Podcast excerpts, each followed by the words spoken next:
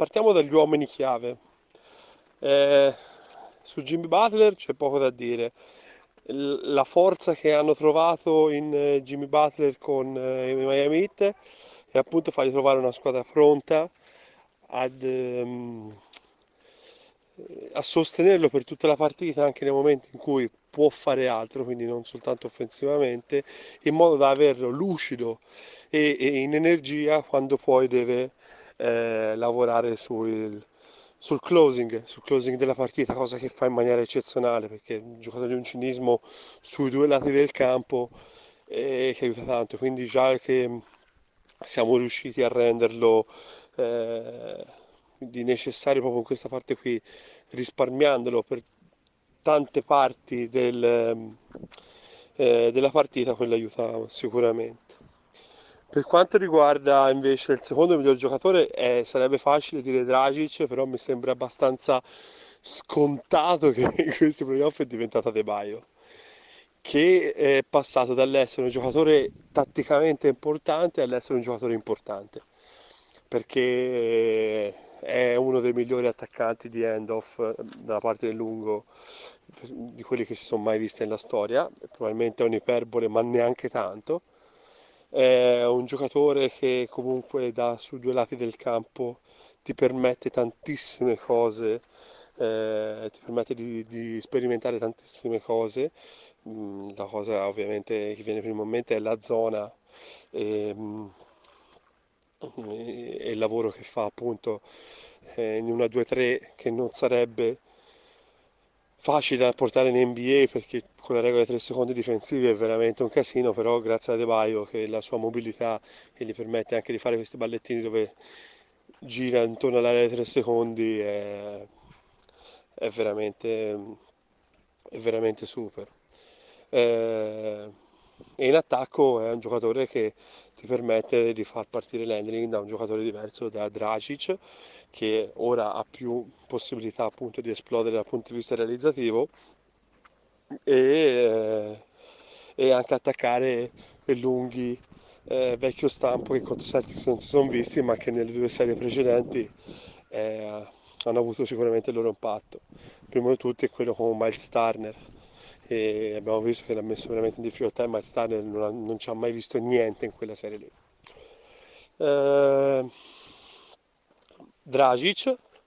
sicuramente Dragic e Herro, che sono i due portatori di palla principali,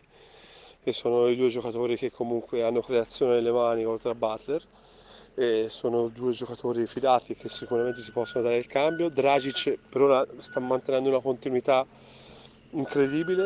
ha avuto soltanto una partita da Dragic, come viene chiamato quando gioca male,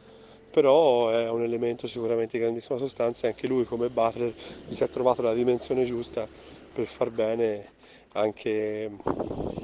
in certi ambiti di partita e non in tutto, ecco, senza costringerlo appunto a scegliere tutto. Herro, grandissima sorpresa da questo punto di vista,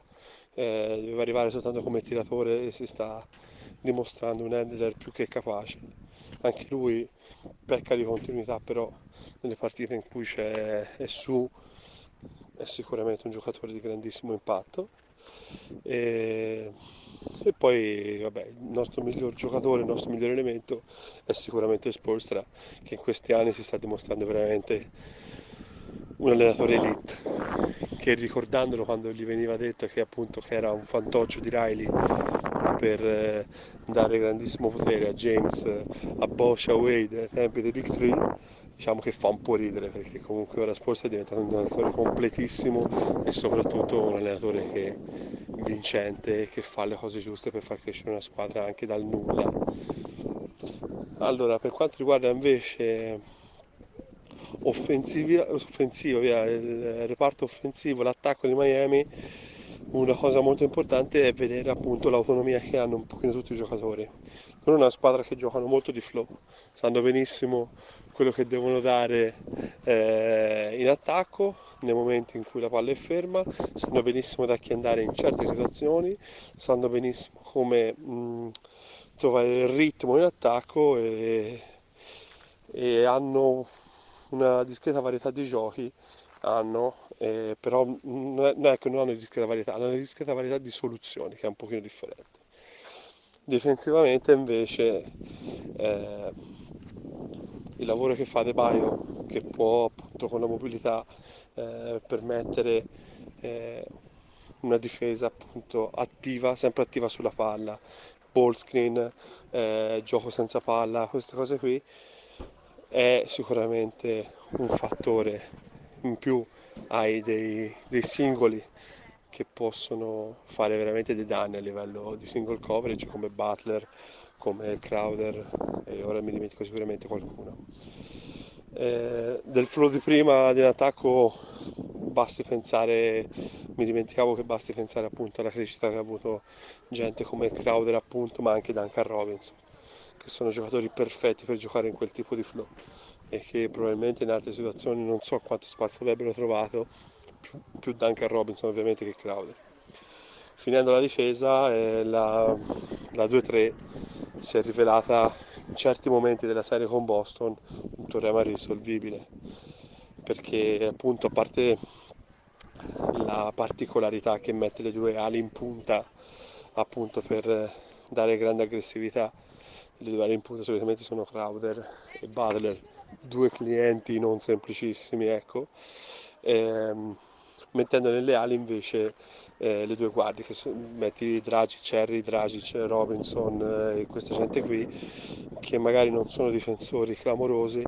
ma hanno quella mobilità per andare a recuperare molto facilmente,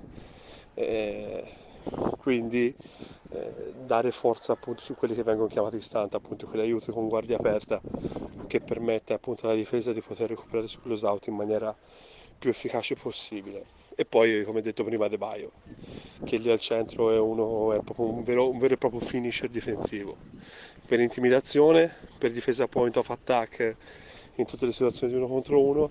e per la forza rimbalzo difensivo.